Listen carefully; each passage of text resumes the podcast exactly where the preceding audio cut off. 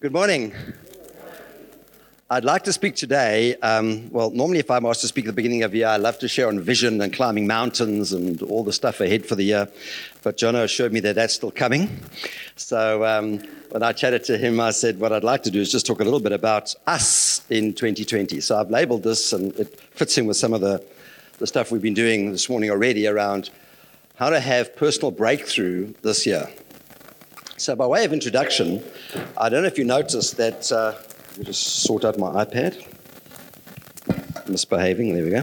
Um, I don't know if you noticed that 2019 wasn't very nice. And about three weeks ago, it bade us farewell, and it unfortunately handed the baton to 2020. And 2020 has arrived, and it's also not very nice. And so we have to understand the context in which I'm going to say these things because nations go through seasons and change. And our nation is going through some very hectic changes. And those of us that are staying, I know some people might be leaving, but for those of us that are here, we have a job to do for the kingdom in the will of God to help change our nation. So to sit here and moan and go on medication isn't going to help us. Our job is to get involved and to make something happen. I, I, I I have a number of clients and friends that, that look at the future and look at future trends in politics and economics, etc. And I've been buzzing them a little bit in the last few weeks and saying, what is the, what is the word out there about South Africa 2020? And I get anything from more of the same, but a little bit better. I get glimmers of hope. I get, um, let's keep building, let's keep moving, because something's going to turn somewhere in the future. I get from the optimists maybe four or five years. I get from the pessimists never. Um, so we need to be aware that in the state of our nation, from all that has happened, especially in the last eight to 10 years, we have got a lot of work to do to put this beautiful, wonderful, God given country back together again. And we need to heal this land. And so God is not going to do that with five angels with a mega power that are going to breathe one bit of fire over this country and we'll wake up tomorrow morning and we're all changed. Don't you wish that would happen? Hey, I've wondered about that. When I get to heaven, I'm going to have a long chat to the angels and ask them how strong they really are. Then, when I figure that out, I'm going to say to them, So, why didn't you do any of that down here? And they'll probably give me some fancy theological answer, and I'll be humbled and not be able to answer them. So, we are facing a year where we need to be full of faith and we need to have breakthrough. You know, whole people minister wholeness, broken people minister brokenness. So we're going to be broken, messed up, sinful people. That's what we're going to give out. If we are whole people and we're full of Christ and full of the Holy Spirit, then we can bring wholeness out there. And I know, you might be, read the False Bay Echo. Um, if you want to get depressed on a Friday morning, just pull it out of your postbox on a Thursday night. That's when I get mine. And on Friday morning, I don't let my family read the False Bay Echo. Not because it's badly written, it's just that the stories in there of what's happening in our valley can be very depressing. Now, I don't know if you remember, last year I preached a message on what did Israel look like in the time of Jesus? And a day in the life of Jesus' world they had it worse off than we had it. And we, we actually analyzed what was their politics, their medical, their physiological, whatever it was. They, they had a bad time in, in that world. And many people woke up in Israel on a morning, on a Sunday morning or a Monday morning, and went, oh, here we go again. Under Roman rule, here we go again. Haven't got this or that. And Jesus woke up on a Monday morning with his disciples, and they walked on water, healed people, performed miracles, changed the world, and disrupted a nation. Same day, different people, different mindsets. So you can have that mindset of here's another day, or you can have a Jesus mindset with his disciples and go out there and do radical, amazing things. Same day, different mindset. Go. So today I want to talk about seven different mindsets that we want to change or we want to embrace to get us into 2020. I'm going to make these notes available, so if you want to look clever and not take notes and just listen to me, that'll be fine. Okay. So let's get going. Number one, if we want to have a breakthrough year in 2020, the first thing you have to do, and you have to do this almost verbally, you have to agree with God that 2020 is His year and He has everything under control. He's been to the 31st of December, He's come back, and we're good. He's never going to get there and say to the angels, What on earth happened down there in Fish Hoek? No one told me. God is omniscient. He's omnipotent. He's everything. He knows everything. He's all powerful. He has all knowledge. There are no Rennie's tablets in heaven. Angels do not go for stress management courses on a Wednesday morning. They are all powerful. Angels aren't all powerful, but they have power. They are hooked in to the most powerful being in the universe who created them. And they are on this earth, they're actually in this room right now, doing God's bidding. We are surrounded by a host of angels as we speak.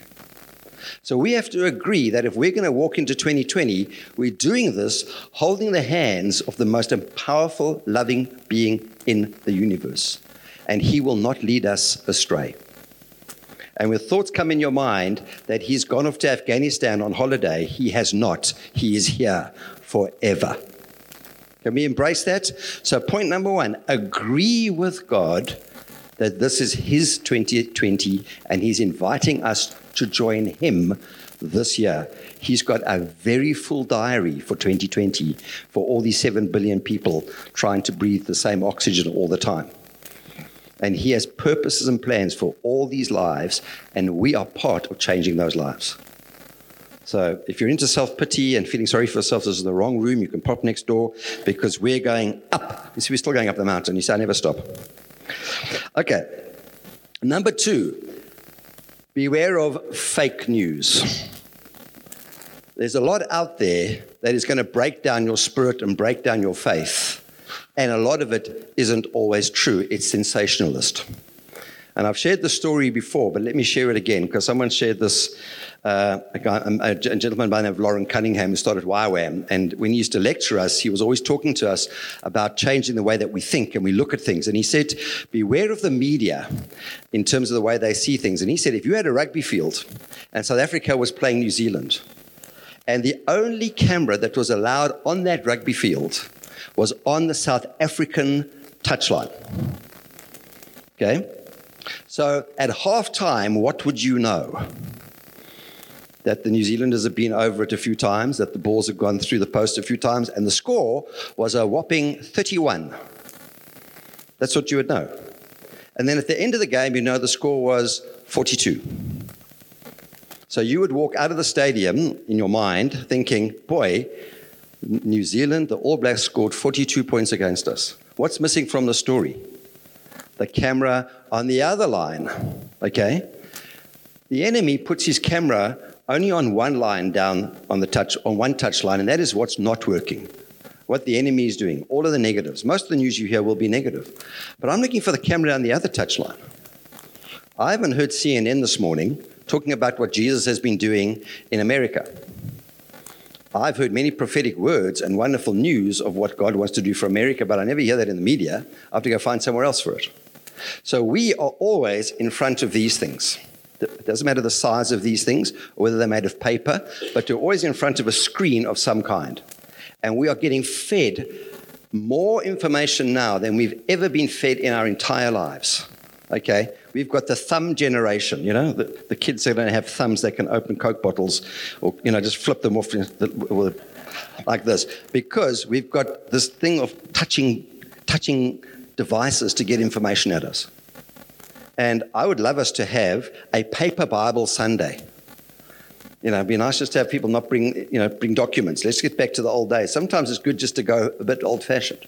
But there is so much stuff that's out there. And I think that when we see all of this negativity, the result is anxiety and fear. And in 1 Peter 5, verse 6 to 8, it says, Humble yourselves, therefore, under God's mighty hand, that he may lift you up in due time. And then he says, Cast all your anxiety on him because he cares for you. But the verse right after that, he goes to this fake news stuff. He says, Be alert and of sober mind. Why? Your enemy, the devil, prowls around like a roaring lion looking for someone to devour. The enemy is on the lookout. And what Peter says is, you need to be alert. Let me explain alert. Imagine if you had a little radar on top of your head spinning around here. And every time a negative thought was detected, it would ping you. Every time a positive thought was detected, you would let it in. How many pings would you get in a day? Hey? Sound like an alarm that doesn't go off. The Bible tells us that we need to be alert. And when incoming traffic is coming in and it is not positive, it's not godly, we have we have got to be on the alert. And we've got to see this is the devil prowling around like a lion, thankfully a toothless lion, but still got some power. And we've got to say, no, I'm not letting that in. My radar picked it up. You know, on borders of countries, if air traffic comes in and they don't identify themselves as they cross the border, you're supposed to scramble a jet to go and get hold of them and tell them that they've got to get out. That's how we protect our borders. You should have the same thing, and so should I, as we listen to information. Get out. You're not allowed in. Because I'm not listening to fake news in 2020, because that is going to steal my faith. Philippians 4, verse 6 and 7 as well, it says, this is what this is what I love as Christians. Eh? There's some things we love to obey, like come and tithe. That's good, hey? But how about this one? There are so many verses on this, and we are so notoriously bad at making this sin happen, although we've been commanded not to. Be anxious about nothing. Been anxious in the last six to seven years? Just once? Worried? Concerned? Jesus speaks from Matthew 6, we go all the way through. Don't be anxious, don't worry. Come to me. All your burden, I'm with you. And yet we have got master's degree in anxiety and stress. And yet we're commanded, we're not requested, we're commanded not to do it. And I'm also part of this. But it's so funny. Why can't we overcome this thing? Imagine someone, you know, I don't know what anxiety is. Could someone explain that to me? And stress does. We, know, because the world is full of it, but we've got to learn to overcome it. So it says, don't be anxious for anything, but in every situation, now here's what we're going to do pray, petitioning, thanksgiving, presenting our request to God. And when we've done this, the peace of God, which transcends all understanding, will guard your hearts and minds in Christ Jesus. Isn't that a great gift? Instead of anxiety and fear, through prayer, we are offered peace. So, what happens? We get into a situation where we feel anxiety and, and, and fear. We pray, not, oh Lord, I'm sure you are busy and you won't help me. That's not a prayer, that's unbelief. We pray a prayer coming to our Father in simple faith, and then we receive peace. And remember, victory, I've preached on this before. Victory isn't peace apart from, victory is peace in the midst of. When I'm standing in my trial and I have peace, I have victory. It doesn't help way after the trial to say, you know, I'm so at peace now that the trial's passed. That isn't peace. That's not victory. You've just got away, away from it. Okay? Number three, cool one, this one. I'm going to use a, a road analogy. Ring fence potholes and don't close the whole highway. When I speak to a lot of my clients around business, they tell me about business pressures and strengths, uh, uh, stresses that they're experiencing. And often they become so negative, they go like, Murray, cash flow and sales are absolutely killing me. Every day I wake up with this knot in my tummy. Cash flow and sales, this is the problem. I know anyone in business here doesn't identify with this. But, and I say to them, How long have you had your business? No, 10 years. And has your business been doing well for 10 years? Yeah, we go along. We have good years and bad years and good months and bad months. And I said, Have you got a client base and have you got a reputation? Yes, I've got all of that. So I said, if you think of your business as like a road from here to Johannesburg, 1,350 k's or thereabouts of roadway on a highway, and we've got two potholes. One's called cash flow, and one's called sales, and one has emerged out of Durance, and the other one is out of Bloemfontein. I said, would you actually close the entire highway from here to Cape Johannesburg because of those two potholes? And they said, absolutely not. Why? We just can't. The road's open except for the potholes. So I said, what do you do? I said, you put yellow and whatever tape they put these days, red and white tape around. You put there under construction and you go and fix the potholes, but you keep the road open. God declares that your road, your highway is open for 2020. It is not closing. He is with you. But potholes will emerge. Please do not see the pothole equal to the highway. This thing of giving up and falling into a hole and being at the end of everything, it doesn't help. All right? As someone said, when you get to the end of your rope, tie a knot in the end and hang on. Something's going to work out. I used to have a, a, wonderful prayer partner, Auntie May, used to pray for me for many, many years until she went to be with the Lord. I hope she's still praying for me. Someone's praying for me up there. Um, but she used to say to me, Murray, this has come to pass and it has not come to stay. This is a bend in your road and not the end in your road. And we prayed this morning of people needing hope. This is a bend in your road that you're going through. God isn't sitting in his heaven going, I have no other clue as to where to take you. We just see cul de sacs all around us. We are hooked into the most creative being in the entire universe. He could rain down diamonds upon us right now, and he wouldn't even touch a millionth of his reserve. This is who we are hooked into the greatest, most loving being in the universe. And we have to believe that when things do go wrong, and Jesus told us that we're not here on an air conditioned pillow being fed by angels with grapes and playing harps. This is not happening here. That's up there. We get confused between sanctification and glorification. Sanctification is what you do on this little planet for about 70 to 90 years, becoming like Jesus. Glorification is when we get to heaven and we are set free and we can see him as he is. And you're not going to get glorification on earth, you're going to get it up in heaven.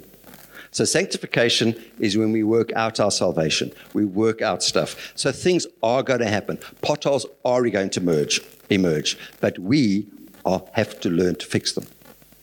So, when my, when my clients fix their sales and when they fix their cash flow, and I come to them and I say, now, no, now the water's flowing beautifully, everything's right, the road's open, whatever analogy you want to use. And I say, turn around and have a look back at the fear and anxiety you had around cash flow and sales. I said, Did you need to be that dramatic? And they go, I didn't. I said, Yeah, so drama, drama. Let's get over the stuff and let's move forward. This is going to happen. Our job is to fix it pronto. Okay? I'm one of these pronto people. I like to make decisions to get moving. Okay, waiting around is not like my stuff. Ingrid's tried to, after 33 years of marriage, trying to make me slow down a little bit, but I'm getting there, I suppose. Although I have said one thing I am going to wait for. I've said to God that I love my job on earth so much that when He does come and get me, and I'm in the middle of a session with one of my clients, and He taps me on the shoulder and says, Murray, I'm stopping your heart in about three seconds, I'm going to turn around and say to Him, Can I just finish this up? I committed to two hours and I'm not done. So just hold it up and then you can take me. So that's my one deal about waiting. I'm happy to wait. Okay, so ring fence the potholes that don't close the highway. Make sense? Okay. Number four, keep your eyes on the who and not on the what. I was speaking to a, um, a gentleman on, on Friday at one of my sessions, and he was talking to me about religion. And he said to me, Murray, religion is mysterious. And I said, but religion isn't mysterious because it can't be known. And he said, he said, if you know and understand religion, he said, then the mystery's over, so you lose it. So why do you want to understand it? And then I said something really cool. I was quite proud of myself, actually. Uh, I said to him, I said, but in my world, in my religion, getting to know my religion is getting to know someone. So when I get to know someone, it's the beginning and not the end of the mystery. It's the starting point. We have a who. I've studied, I'm sure many of you have as well in different times, many philosophies because I had a professor that taught me, and he said to me, Murray, you need to know what you believe and why over and against what you do not believe and why. So he said, Don't tell me that you're a Christian if you don't know why you're not a Muslim. So we had to study comparative religions, we had to study philosophy, we studied a whole lot of stuff. Why am I not a humanist, a rationalist? Why am I not one of those people? A Marxist, a Leninist. Why am I not this? I know why I'm not one of those, and I'm very grateful because these people do not have a very, most of them don't have a who, they have a philosophy. And many of them that do have a who, it's not a very nice who. We have Jesus Christ as our who. So when there's a what, remember the 30 degree rule? Raise your gaze 30 degrees and see who's above the what. And it's Jesus. And he tells us whether we can handle this thing or not. He will lead us because he's the who that tells us. And if he does, he gives us the power. I might have shared a story uh, here, but it's worth repeating. Uh, a dear friend of mine who's not well, Floyd McClung, um, his brother, I think it was, was in, um, in, uh, in Russia. And the Lord spoke to him about going to uh, witness to the KGB. So he went trying to find out how to get to them and they said he, he, he, felt he should hand out Bibles in the Red Square. And if you want to find the KGB, that's quite a good way to get hold of them. They sort of arrive in plain clothes. And they did, and they arrived. And they arrested him and they took him into a cell, a holding cell. You know, it's white wall, big lights, whatever. And they said to him, You are a very foolish man. They said, Because you've come here to talk to us, which you did share, but we have the power to take away your life, and no one will even know that you've gone. And he said something pretty profound back to them. He said, You could never, ever take away my life. And they said, Why not? He said, Because I've given my life away already. And the person I gave it to will need to give you permission to take it. And he, the who, did not give permission. And he left witnessing and was set free. We have a who that we look to. Now, that's pretty heavy. I mean, I don't think we'd have a day as bad as that, okay? Now, don't go and run around buying Bibles and handing them out and then tell me you had a great day. And if we read the story, and we'll, we, have known it and we've shared it so many times, Matthew 14, we, we talk about Jesus walking on the water and Peter walking on the water. Don't you love the little, little piece there that most people miss? It says that Jesus, the, the, the disciples were straining at the oars and they're out on the water and they're going, going along and uh, they're not very happy out there. And Jesus comes walking on the water and it says, I love it, it says, and Jesus was about to pass them by. Hmm? He's going like, okay, guys, cool, cool. I'll catch you later. I've got to do some stuff on the other side. I'll just pop over there. And sometimes when we are straining at the oars of our life, we think Jesus, who can walk on water, has passed us by. Where was he? When? But it doesn't stop him being the who. And in this instance in Matthew, he actually, Peter is bold enough to say, Can I walk on the water with you? And the little phrase that I've highlighted here in my scripture was, and Lord, he said, he said Lord, if, if it's you, Peter replied, still wasn't sure, Tell me to come to you on the water. And in verse 29, he says, Come. He says not what he had to do, it's who was calling him to do it. The power wasn't in the water, the power was in Jesus doing something crazy with the molecules in the water to let him walk on it. And sometimes I'm in a bit of a bit of a bother. I'm in different pressure, and I'm looking this way, and I'm going, "Gee, how am I going to get through this?" And I get this little tap on my shoulder, and he says, who is telling you to do this? Do I not have all the resources in heaven and earth to lead you and guide you through this situation? Would you rather look to me? Now, we know the story, but why did Peter not walk all the way to the beach? Because I think he should have. In fact, when I get him, when I watch the video in heaven, I'm going to talk to Peter and tell him that he should have got his act together and gone for a long walk, because that would have made the Bible a little bit longer, and we also would have had an amazing story. But Peter takes a few steps and he's down. And what does Jesus do? I love it. He first he reaches out and he grabs him, pulls him up, and then he gives this most wonderful word of encouragement to Peter. Isn't it great? Oh, you of little faith. Isn't that wonderful?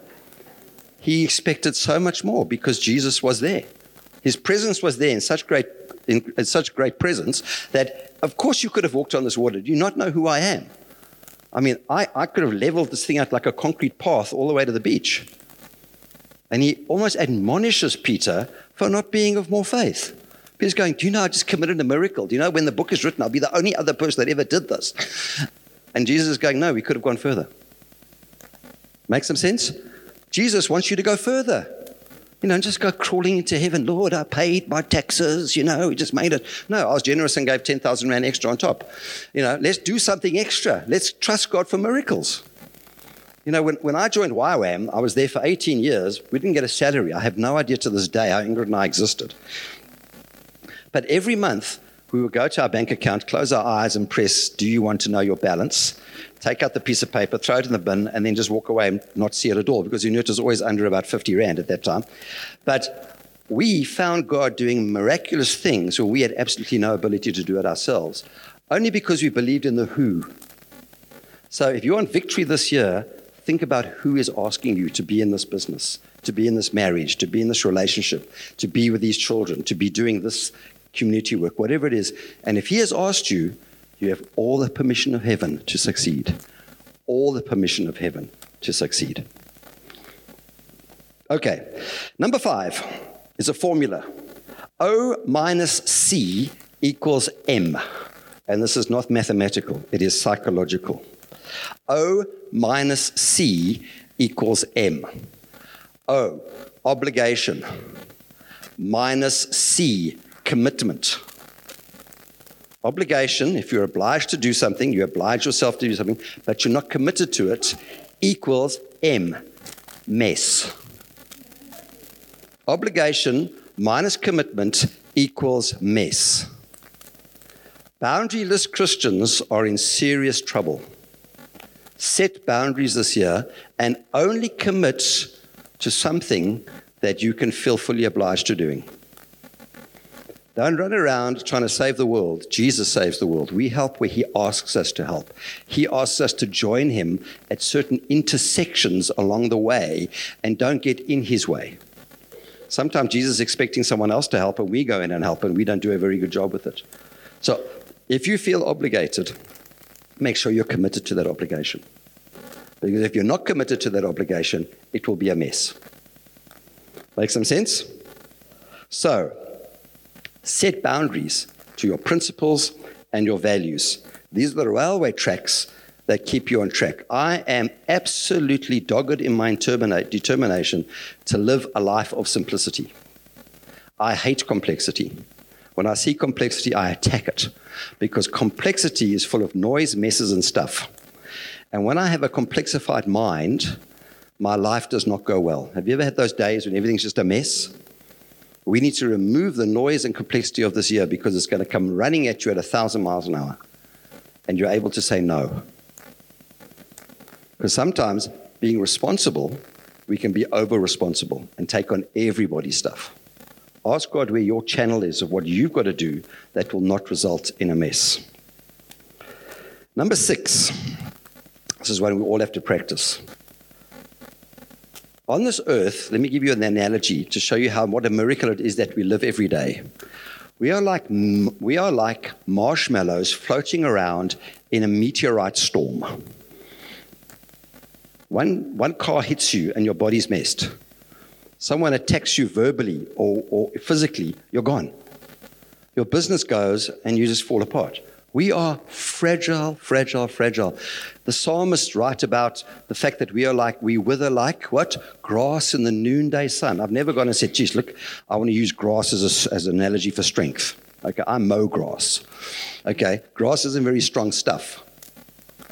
And the Bible talks about us being like that. So we have to, A, be hooked into God, but secondly, be nice to yourself this year and be gracious to yourself. Take time to love yourself. It's a command. In fact, we love others as we love ourselves. And sometimes we're so busy being busy that we forget to look after me. And if we kill the goose that lays the golden egg, we don't lay any more eggs or inferior eggs. We're not a good husband, a good wife, a good parent, a good business partner, whatever it is, because we are not looking after ourselves. And I spoke a while back about a, a, a wonderful campsite up in Magaliesburg up uh, near Gauteng, where we used to go for camps when I was a child and in my youth, called Cyara, C Y A R A. And I never knew what Cyara meant. And they told me once that Cyara was what Jesus said to his disciples, and it said, Come ye apart, rest a while. Sometimes you need to come apart from the fight, from the fray, and rest a while. The warrior is also a child.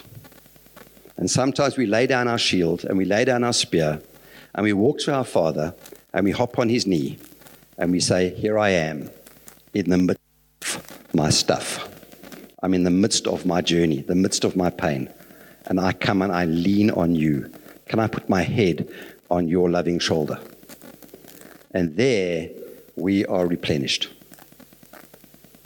Because it's messy out there. But people who don't have Christ, they just stay in messy and then we read their books and we watch their videos and we try and become like them. Wrong. We need to find the character and love of God, and we need to hook into that single day. Am I going off battery? I'm talking too long. My battery's even fading. Better hurry up here. So, Matthew 11, 28, we know it. Come unto me, all you are weary and burdened, and I will give you rest. Here's the part Take my yoke upon you and learn from me, for I am gentle and humble of heart, and you will find rest for your souls. For my yoke is easy and my burden is light. Now, we know in the days of Jesus, the way you got around and transport anything was with animals. And you put a burden on them, and you would yoke them together so they wouldn't run away. And you would have two or four or six animals in formation that were yoked. And so Jesus says, I want you to be yoked and I want you to have a burden. But he said, Carry my burden. And what I do is I come to the cross and I say to God, This is really heavy right now. I come and I lay down my stuff, my fears, my burden to you. And we lay it down and we get rid of it. And he says, Good. Now, let me tell you what you should be carrying of this.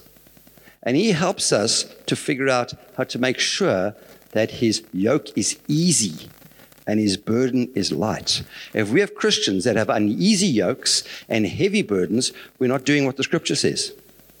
We need to carry it, but carry it with his power. Number seven, set great goals. I got it in. I believe that a compelling vision makes small things meaningful. I'll say that again. A compelling vision makes small things meaningful. If I know that I want to be significant and not just successful in my life, and I chose at the age of about 42 to become a primarily significant human being, and success was not part of that picture necessarily. That every day I wake up, God gives me lives I'm allowed to change.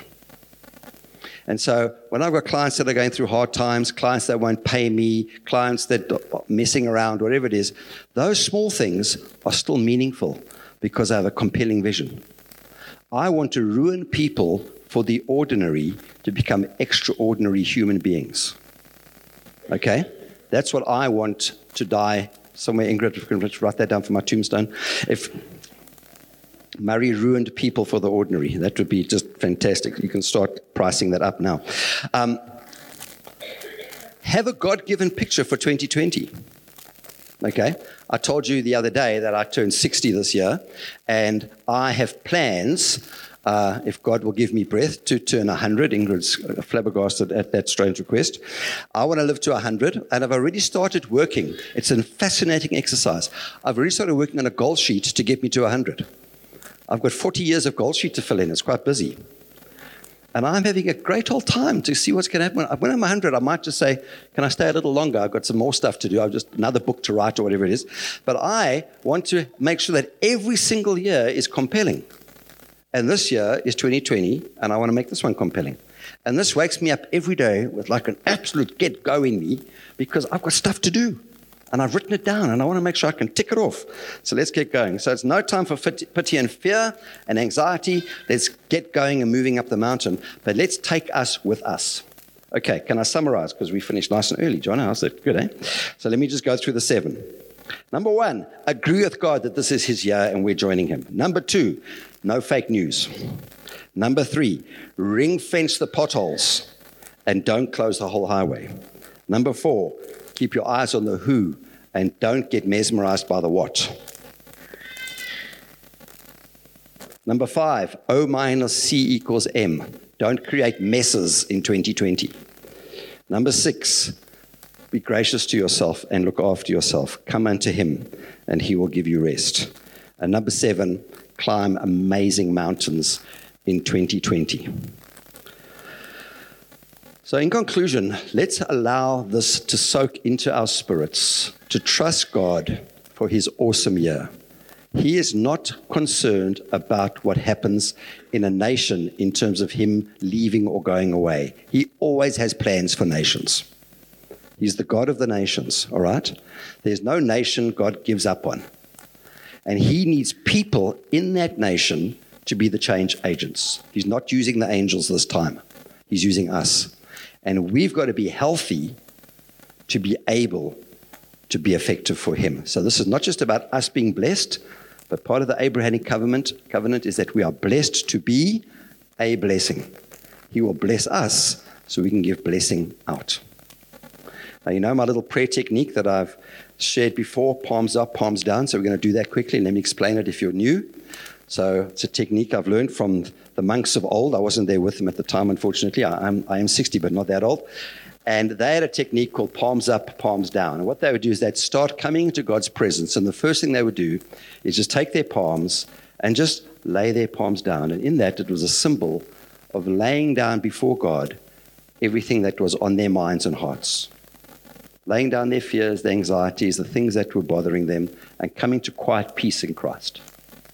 And then they would quietly turn their palms over and they would turn their palms back and receive everything from Him that He wanted to give them. Today, I sense there's some of us here that need to just take our palms and turn them down and just give back to Him. Come to the cross and lay down the fears, the anxieties, the thoughts about this country in 2020. Then we're going to turn our palms back up again and receive a fresh infilling of the mighty Holy Spirit to empower us to do everything we've got to do the, to, the knock, to knock the socks off 2020. So, can we close our eyes? Can you just take your palms and just turn them down on your, on your lap, on your legs? And the symbolism here is I'd like you to, right now, in your own little bubble, I'd like you to come to Christ and just see yourself kneeling at the foot of the cross. And just, I'd like you just to name in your mind the things that you need to lay down before Him. Those things that are making you worried or anxious, those things that uh, are stealing your joy, the lies that the enemy has tried to wrap around your brain. And I just want you just to do some business with God, just quickly and quietly. And just would you just relinquish those back to Him? Just tell Him that you want to give it all back. Sorry that we did this, Lord. But I just come to you as your child. And I just kneel before you. And I lay down those anxieties, those concerns those things that take me away from your presence. Just name them in your mind just for a few seconds.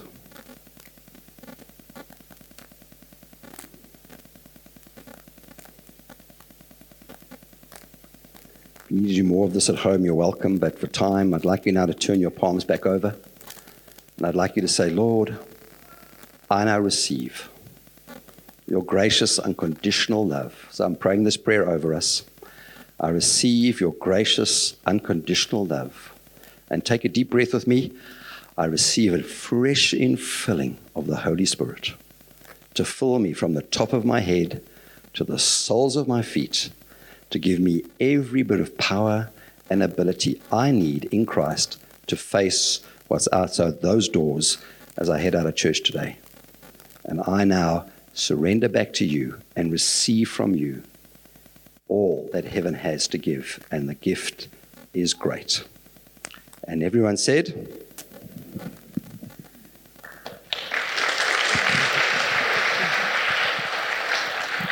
Well, thank you, Murray. That was absolutely amazing. Yeah, I just want to just speak to to maybe a couple of you that are here that are maybe going, you know, I'd, love some prayer around either coming back to Jesus or salvation for the first time, would you just close your eyes just for a couple of seconds, just again? Father, we ask right now that you would just move in people's hearts this morning, people that have been far away from you. Maybe you're sitting here and you're going, I've drifted, I feel so far away from Jesus. Maybe you're sitting here and you've never accepted him into your life ever. And this morning I want to just pray with you. Holy Spirit, we ask that you would just touch lives right now in Jesus' name. Come and move, Lord.